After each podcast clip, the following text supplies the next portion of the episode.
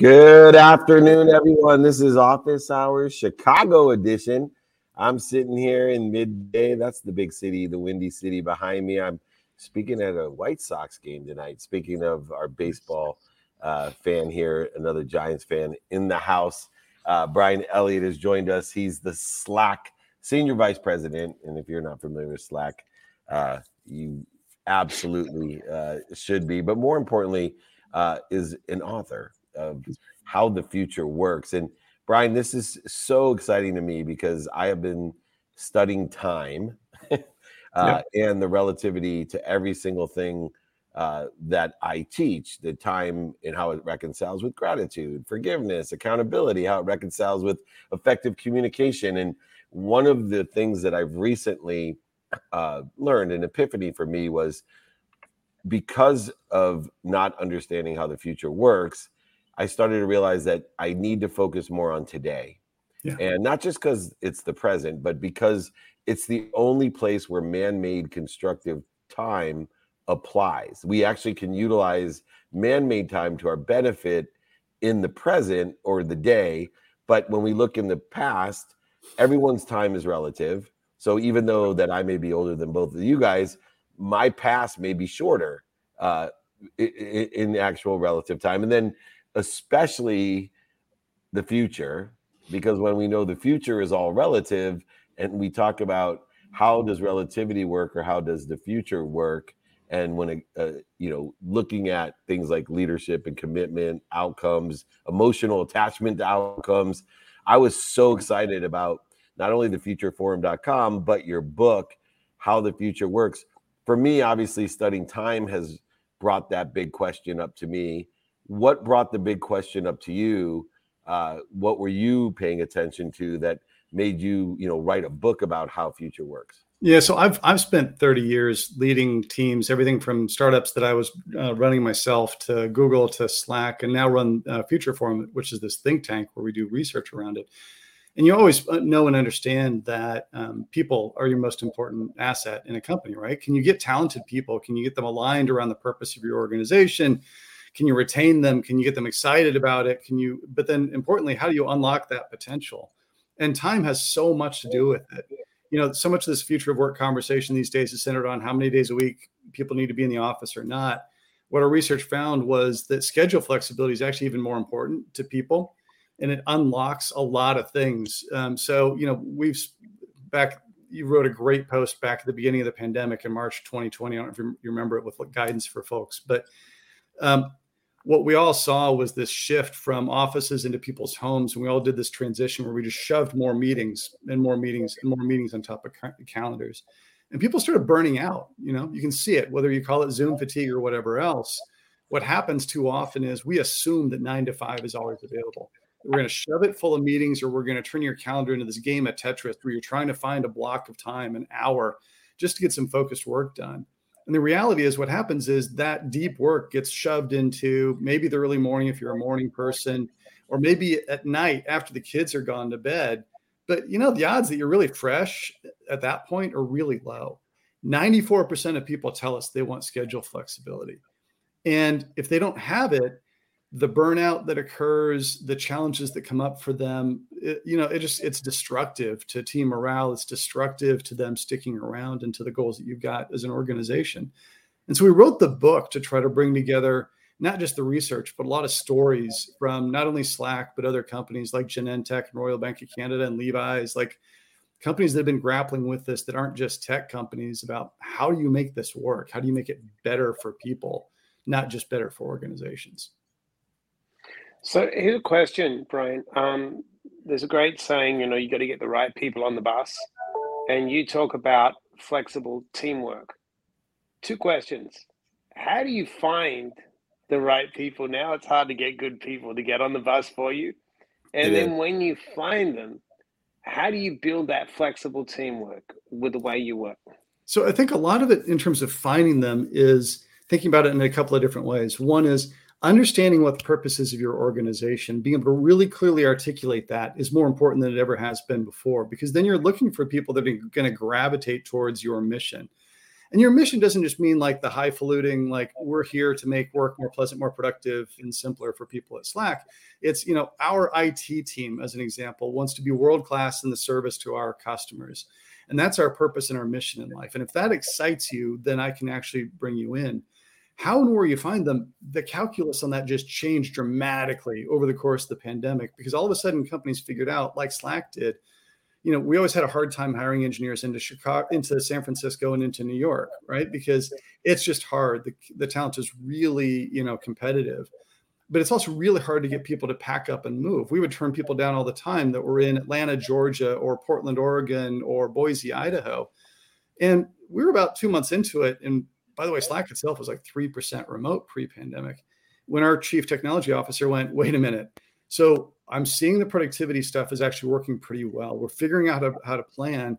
What we're actually looking at now is I've got this much wider aperture of people that I can tap into if I allow myself to recruit them from a broader set of geographies. And I can get a lot more diverse talent because it's hard to get, you know, 60% of Black office workers, knowledge workers in the US are in the Southeast getting them to move to San Francisco and to Portland, Oregon is a challenge. If you can build a sort of a level playing field for them to participate in your organization broadly.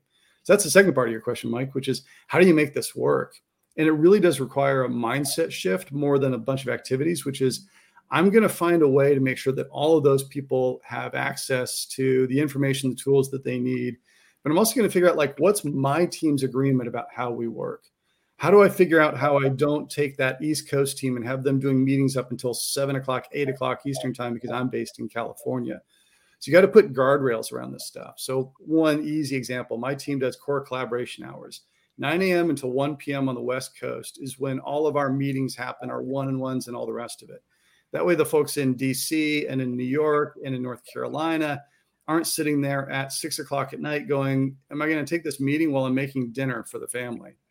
It's just you've got to find a way to put some guardrails in place.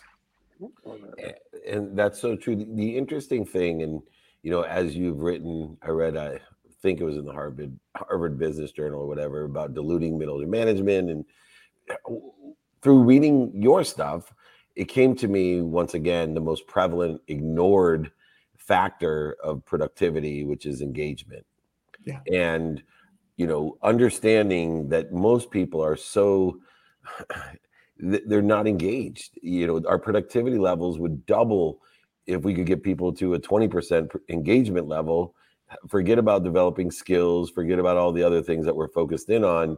And, you know, flexibility of schedule is obviously a way to get people more engaged. And I know so many people during the pandemic, especially younger people that were stuck on the West Coast, uh, you know, at the you know in on the east coast at these weird hours right they they felt so un, uh, you know un, underserved because they were up at 4 a.m for east coast executives and then you know till 7 p.m on the other side um oh, yeah. how, how how do we get just the middle management more engaged by I, you know not letting them do it but how do we get everybody more engaged yeah so I, I think there's a big role that leadership has to play in this which is around uh, transparency and asking for help. Like eh, I got trained early on in my career, you know, seldom wrong, never in doubt uh, as a management consultant. And it took me a decade plus to burn that out of my system, right? And I had to get smacked around sideways on that.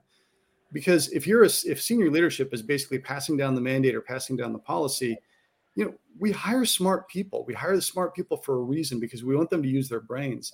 If instead you sit there and say, I don't have all the answers, but here's the problem we're trying to solve, that's where you unlock engagement with people. And that's that's a skill we have to teach middle managers also. We need to make it okay for them to say, I don't have all the solutions. We need to make it okay, it's safe for them to say, hey, let's work on this as a team. What ideas do other people have? That, that psychological safety, which is kind of a you know large scale word that gets passed around, is actually a real thing. It's but at the end of the day, it's just about leadership sitting there saying, I don't have all the answers and being willing to really let their team bring some ideas forward. And not, not to hold you off, Mike, real quick, but one of the other things I thought fascinating was it's actually easier uh, to mentor and coach in these remote settings because you know, when we were alive, it's so difficult to sit there and listen to a phone call or jump on a Zoom. And one of the things that I think has accelerated our business is this interaction of mentees and mentors that it's like, here, let me hop on that and, and just listen in. So I, I may be doing my emails, but I'm listening into a younger manager or executive and understanding, you know, how they're thinking, what they're doing, and give them some subtleties of success from the 35 years of dummy tax and radical humility that I've gained uh, in, in my genius. Uh, so, you know, do you see though, because I just don't see a lot of executives taking advantage of that. They actually make an excuse and say, well, I really don't have an idea of what they're doing. Well, it's so easy because most of what they're doing is digital. Yeah, and a lot of people see the problem is a lot of us uh, fall back on several decades worth of experience of being office based and just sort of. I, I had this conversation with a friend of mine who was talking about, you know, I miss the office because I I'm an open door guy and people can walk into my office anytime and share with me and you're laughing because you know exactly where this is going. I said, so did all the people walk in your office kind of look like you? Were they the younger guys in the organization? He goes, yeah. I said, how often did the women walk in? He goes, not much. I'm like, all right, what if you did this with a little bit more intention around it? What if instead you designed a once a month you're going to do a skip level uh, conversation with everybody on your team. And all you have to do is get your exec admin to schedule a skip level with everybody on your team once a month. And you can do it on a video call. And by the way, you'll touch everybody then. And what you'll know then is a lot more than you knew based on who happened to walk into your office because they wanted to bend your ear on something. That kind of intentional thinking about this stuff goes a long way. It's the same thing you mentioned mentorship so many companies, you know, had to rethink what's it mean to onboard new employees during the course of the pandemic. And some of my favorite stories there from people that sat there and said, hey, look, instead of just landing somebody in an open office floor plan near a group of people and hope they find somebody, we're not only going to give them a manager, we're going to give them a mentor. We're going to give them somebody else who's more senior that's not on their team that knows the ropes inside the organization and that can help them, you know, make their way along. And that means you got a lot more level playing field, regardless of someone's skin color, their ethnicity, uh, their sexual orientation, you name it. Everyone's going to at least get that same level of opportunity. It's a big deal. That's awesome, Brian. How do you how do you find the balance when you're coaching someone to because some people think, well, I'm being flexible, but they're not being flexible. They're actually being like slack and lazy so how do you coach people so they don't use that? Well, I'm being flexible. I'm giving the guy whatever they want. You know what I mean? Not yeah. engaged. You're like, yeah, that's not flexibility, dude. The guy's not no. showing up and doing what's required. Yeah, so you, you, know what I'm saying? How do you do that? There's this. Um, uh, we got. This is one of the big things that managers have to get trained in how to do, which is what's the outcome you're trying to drive. What are the outcomes you're trying to drive on the team? And every single week, you're having your one on ones with the people in your organization. And you're talking about, hey, last week, you know, A, are we aligned on priorities? Do we know what the most important things are? B, what are the outcomes that we're looking for? How did it go over the last week? Are we making progress or things moving along? And that way, you're not talking about, you can then deal with the personnel issues that do come up. I mean, it's been kind of a horrible two years on a bunch of different dimensions. Those are understandable because someone's family member gets sick. But if you're doing that every week and you're making it a routine, you're making it easier to then track whether the outcomes are happening or not. You're also making it easier for the person to say no because sometimes they're at tilt, right? They're at overload. But if you wait until a performance review cycle to figure that out, oh man, it's way too late. It's that that, that ship has sailed. Yeah, you are not looking forward to the future at thefutureforum.com with Brian Elliott his book is on Amazon. And talk, I always look for quantitative value and the ability uh, that I have to articulate a quantitative value, especially in reading a book. If you just increase the engagement of you and your employees 1%, I promise you, you can donate 100 books to your favorite school uh, just from that 1%. And I promise you, if you read this book, How the Future Works, engagement will go up. Forget about all the other leadership principles, commitments, outcomes, emotional attachments to outcomes, the measures and productivity, accessibility, and gratitude, by the way, those all lead to what I believe to be the greatest value of a leader, which is to get people engaged in business, including engaging the leader in the business and in their people, the most important asset that we have. Brian Elliott has always been leading the way in this place. Uh, space as an executive leader of the Future Forum, and now his new book, check it out, that he co-authored called how the future works. Just go to Amazon, pick it up. thanks, Brian. We'll have you back again. Great insight on. I've already got my value out of it, so my employees are in trouble. Thanks. Go for it. Thanks, y'all. Appreciate You're it. right on. Thank you. Bye, Ryan. It's awesome. Ryan Elliott, the man. All right. You know, everything seems to theme itself around here, but Patrick Bryant is in the wings here playing around with StreamYard. He is the CEO of Code and Trust, codeandtrust.com. And we're going to talk about all the different amazing things going on uh, with Code and Trust. Um, and I know we'll, have him back because his internet is coding. Um, I was going to say trust and vet. Uh, there he goes. He's back again. Bring him in, uh, Matty Matt. I think I think. Matt found out that he's a Padres fan, Patrick Bryan, so he cut him off. can, can, you get him in here? Matt is not a good person. no, he has his M hat on though. He got free hat and a in a Dodger shirt that he bought on free at, at Marshalls. You know that really red tag, the five dollar shirt. Um, I don't know why he out he. I'm adding, I'm adding Patrick in myself. Who needs producers when you can produce these shows? Patrick, welcome uh, to Office Hours. Is the volume working for you? Oh, probably not. All right, He's Matt. Yeah, he's gonna call him. All right, so he, let's talk for a minute using about the your force. podcast. He's using the So you have a, you have a new podcast called a dose of positivity. I And interviewed you- on it. Brian Elliott told you you need to ask for help. That the biggest Right. mistake people do.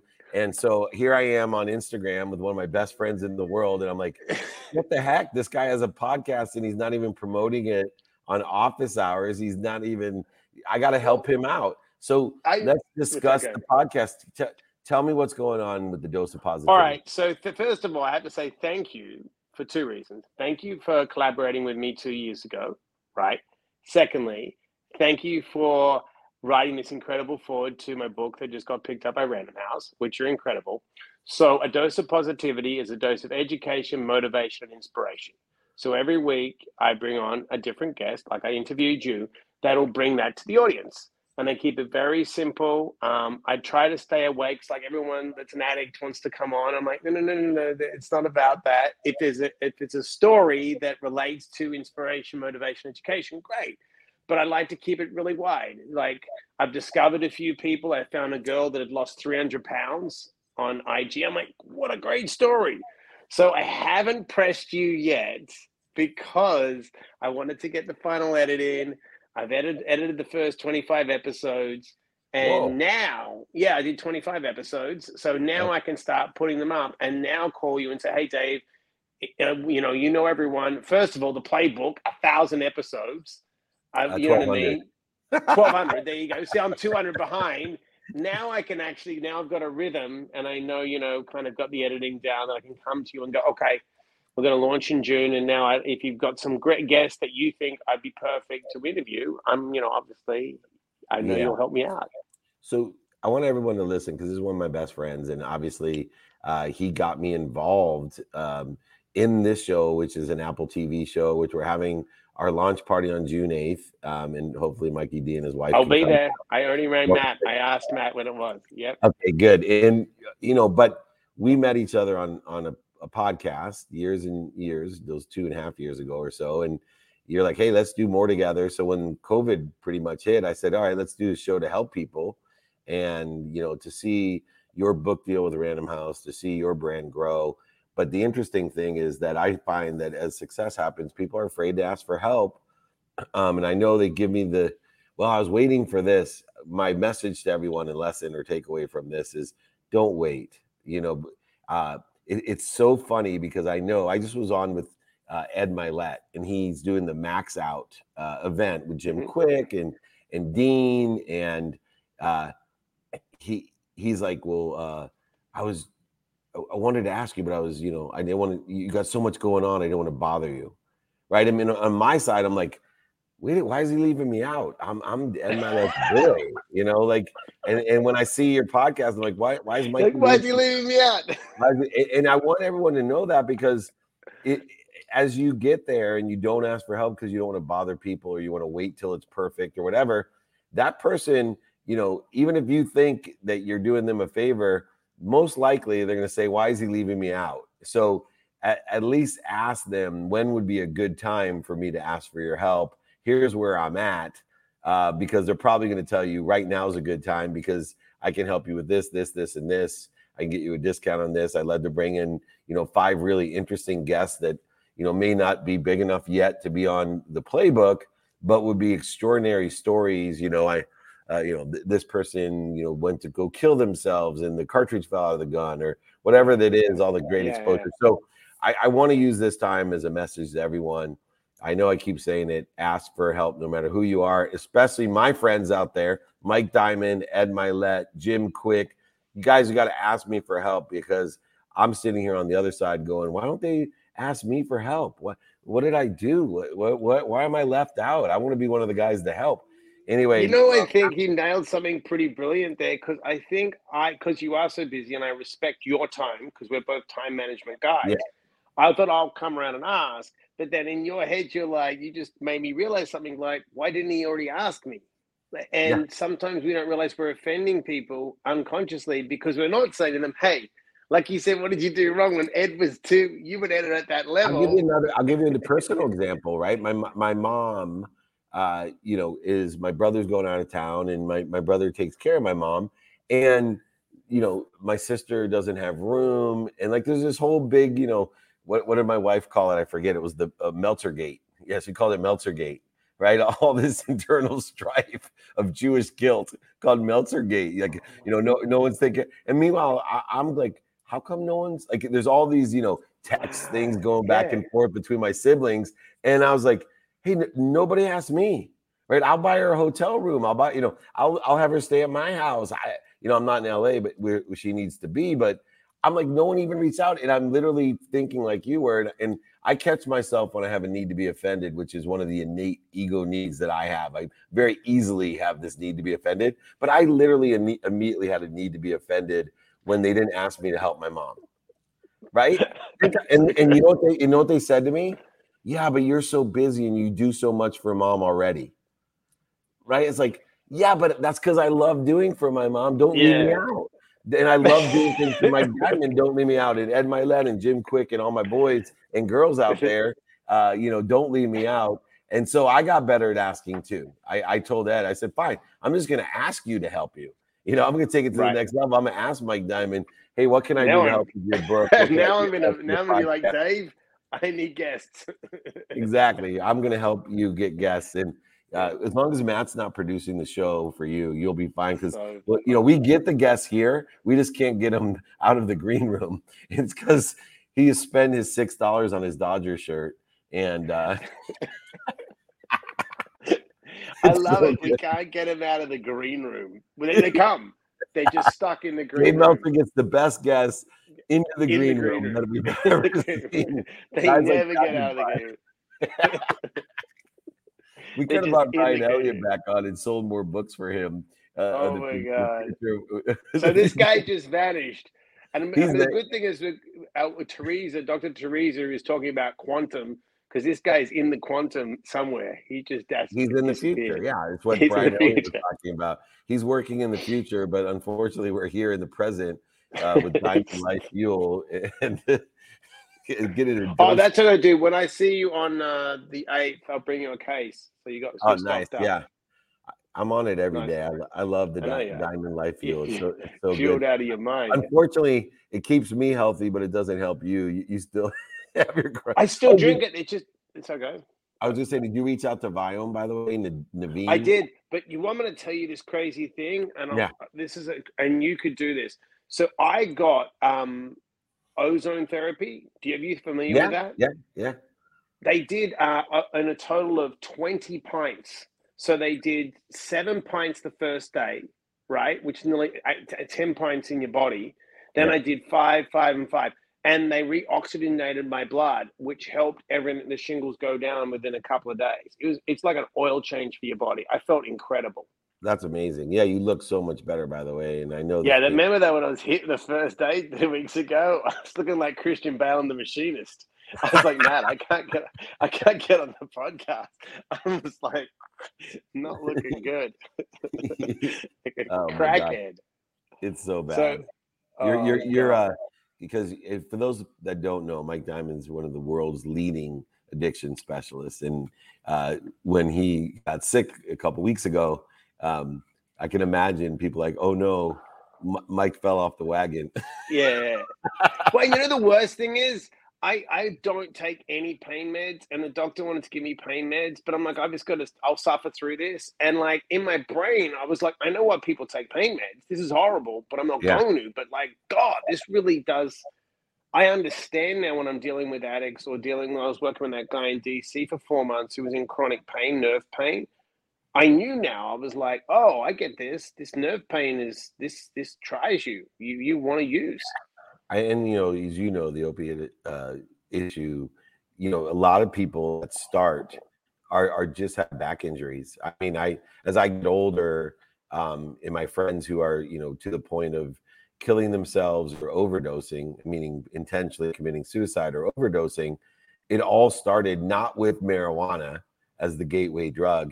It started with a back injury, some of them in sports, and they were prescribed the wrong drugs that then they couldn't get anymore. And then it led them to different drugs on the street that now you have to bring Mike Diamond in to, to save lives. Um, and unless they want to save their own lives, because it gets very difficult when a brain is not thinking correctly to want to save itself because brain's working against you, telling you why would you want to save yourself, or worse, you know, other messaging. Um, you know, I it's amazing. I I, I really I mean, with the tragedies that are occurring uh, in this, you know, the fentanyl tra- tragedies, the the shooting tragedies, all of these, and I just think about just people with good intentions, people that are honest, good people that are just mistreated. In effect, they're just mistreated, and they end up in an aggregate cycle with complete ignorance and trust, and they end up in and you and you have to clean up the mess. Um, for you, I know we're waiting for our next guest. What do you think the percent? You deal with so many addicts. What what you know?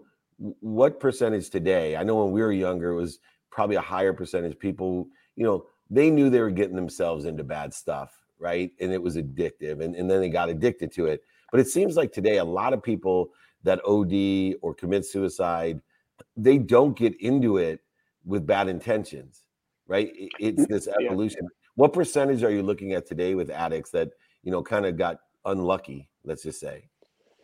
I would say now because of the internet and because everything's desensitized, you know, there's too too much access. When we were kids, there wasn't access. It's not like right. you, you go on the dark web now and get heroin to your house delivery.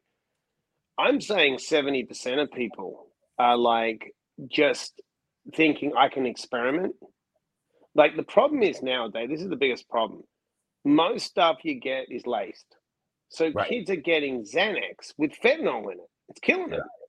So right. there, it wasn't like that. We didn't get cocaine with fentanyl. No. You get cocaine. It might have been baby laxative, and you spent all night in the toilet, right? It, I'm not. Like, I'm not commenting on that. Yeah, but it's like this is so good. Ruin your prom. Ruin your prom. I'm not commenting. exactly. but you know what I'm saying? But now these kids, I tell kids this bad, it's so bad now. Do not, if someone gives you a gummy bear, don't take it. Like you yeah. can't, kids can't take gummy bears from other kids. And another thing as well is the the the quality of like, so for example, we didn't really wax when we were kids. There was hash, and there was pot. The intensity right. of the drugs now that people don't really, you're not an experienced user. You don't go and sm- wax wax yeah. is no joke. That's like smoking crack from coke. And so it's like these kids don't really understand that they're jumping straight into the deep end and swimming with sharks Eh, with substances that are, are going to really affect your brain because your brain hasn't developed. It's, you know, 25, 26 before your prefrontal cortex develops. You're messing yeah. with hard stuff. So it, the, the rate is like 70 or 80% of people are just coming up short. I'm, I'm completely unlucky.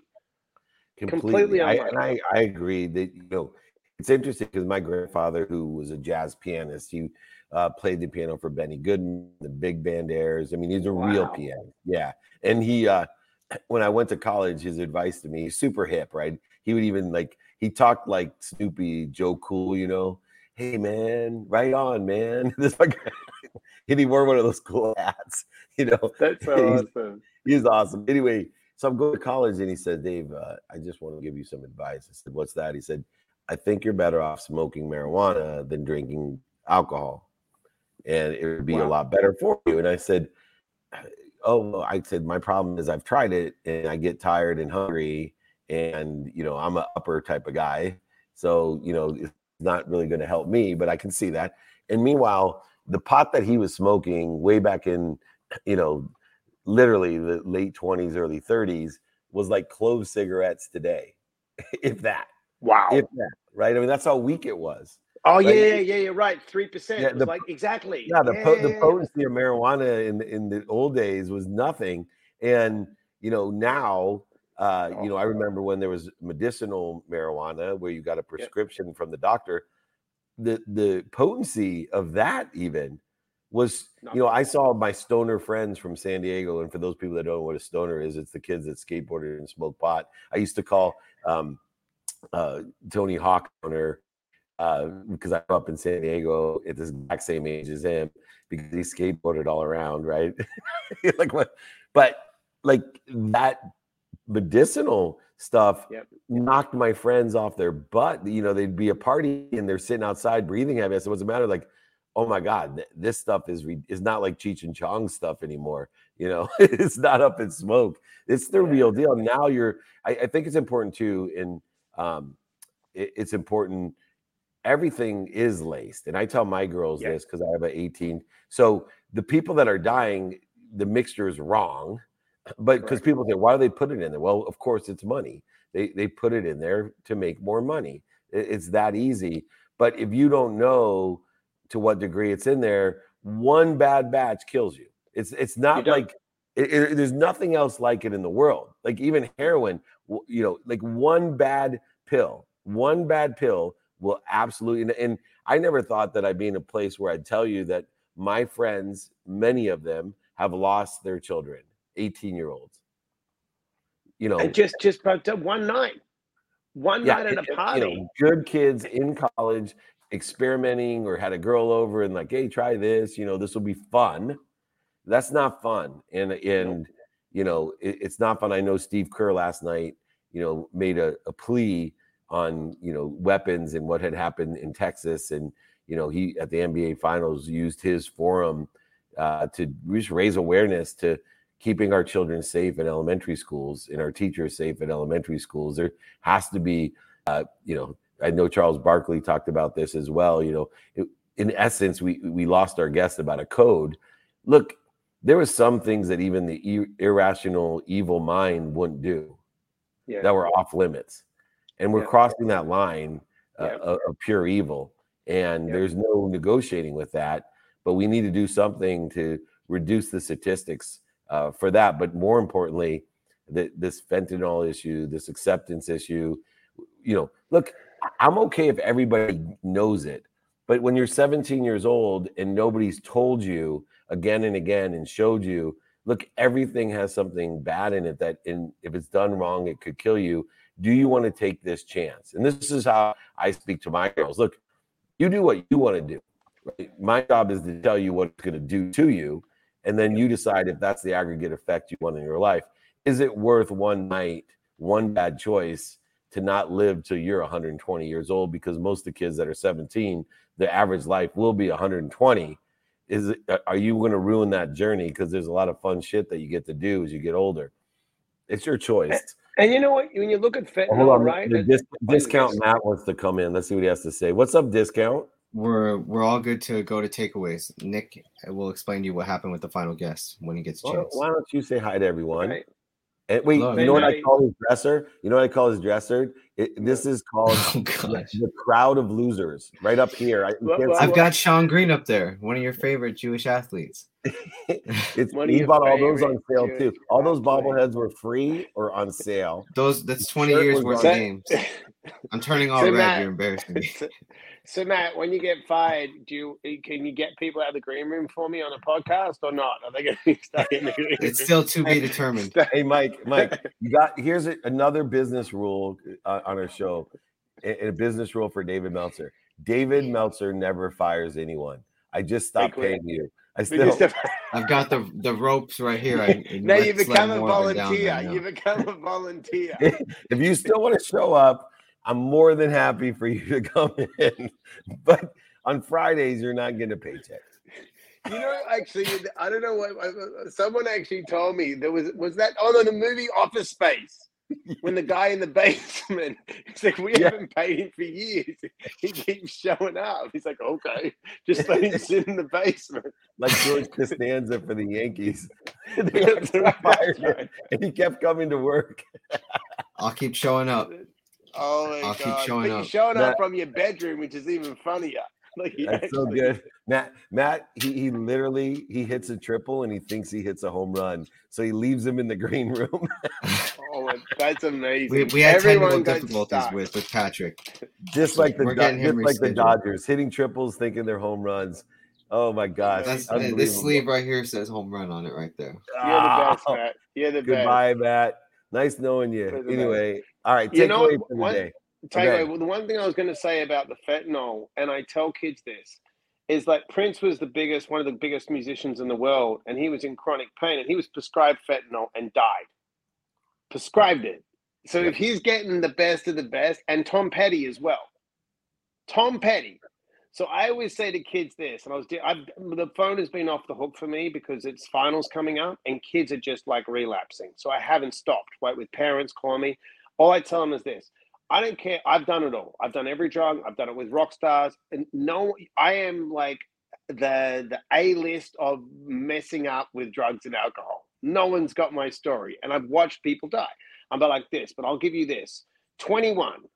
How about this? How about you don't do it? Make an adult choice till you're 21, and then come back to me at 21 and tell me if you regret it or not when you watch your friends go before their time. That's what I always tell them. And I scare them because they're like, I'll go make an adult choice at 21. But right now, if you're living with your parents and they're paying for everything, they're putting you through college and that, you want to live like an adult, go live like an adult, right? But but respect the people that are trying to take care of you and help you. Because at 21, when you make that decision, make that decision. But don't make it at 15. Don't make yeah. it at 16. Because you're swimming in some deep water. You know what I'm saying? My takeaway today is really simple. Always ask for help always ask for help.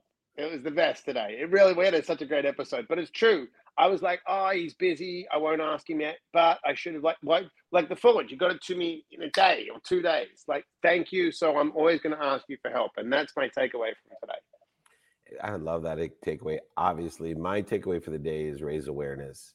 Um, I, I don't care what what it is. You know, if you have experience and are passionate about something if you've learned a lesson from pain, setbacks, failures, and mistakes in your life, if you've learned a lesson, then feel free to raise the awareness of that lesson. You don't have to put judgments or conditions. You don't have to politicize it or religiousize it or philosophize it or emotionally spiritualize it. Just simply raise the awareness for everyone for the lessons that you've learned so that people can make that adult decision and say, well, at least I knew the lesson, right? I, I, I knew the lesson because, you know, a lot of the people that uh, are, um, are penalized, no one's raising the awareness uh, because of they're afraid to politicize it or religiousize it or philosophize it or spiritualize it. I'm not. I'm raising awareness to help people make money, help people and have funds. And I'm telling you, as Mike is, you know, we've made some really bad decisions um, but we've learned some lessons. And if we can share and raise the awareness of the lessons, you know, that we've learned about drugs and alcohol and guns and, you know, even sex, whatever it is we're talking about, if we can raise the awareness, at least you knew the lessons. I don't feel bad or I don't judge an adult who has heard the lesson and decided, okay, I'll take the risk. You know, this is my life you know, you know, when I jump out of a plane, it's pretty. You got to go through a full training. They teach you the lens of this could happen. You, you know, there's no, there's no surprise. You know that there's a chance that the parachute may not open. There, there's no surprise to that person. Just like when you lose your two dollars in the lottery, there's no surprise that there was a billion and one chance that you're going to win. There's no surprise there was a risk you're going to lose. But I have a problem right now is that too many people are hiding and they're not raising the awareness to illustrate your parachute may not open. You may lose your two bucks. Um, but you're an adult, make that choice for yourself according to your timing and risk tolerance. So I'm here. My takeaway is to raise awareness to whatever lessons you've learned so that people can make the decision whether they want to pay their own dummy tax with their own timing and risk tolerance. Man, you got to check out a dose of uh, positivity with Mike Diamond. Diamond Life Fuel keeps me going every day. I'm here in Chicago, and although things don't work out as we plan, I still good. think be one of my favorite episodes. So it's good to have the healthy Mike Diamond back. Thank you so much for joining me. Love you, mate. Have a great stay in Chicago. I'm going. I'm going to talk to the White Sox today. I'm excited, and then down to the Indy 500. So come meet me. Thanks, man. Amazing. Bye, brother. Bye, bye. All right, everyone from Chicago. We do it every week. We're here, and it is no surprise. Office hours afternoon edition from Chicago. We're going to be today doing a meetup here in Chicago, right behind me. We're going to go speak to the White Sox, and then we'll go drive down to the Black Diamond Club Indy 500 Mastermind, who puts on some of the greatest masterminds. Remember, most importantly, everyone, be more interested than interesting. Be kind to your future self and do good deeds. We'll see you tomorrow. Love you.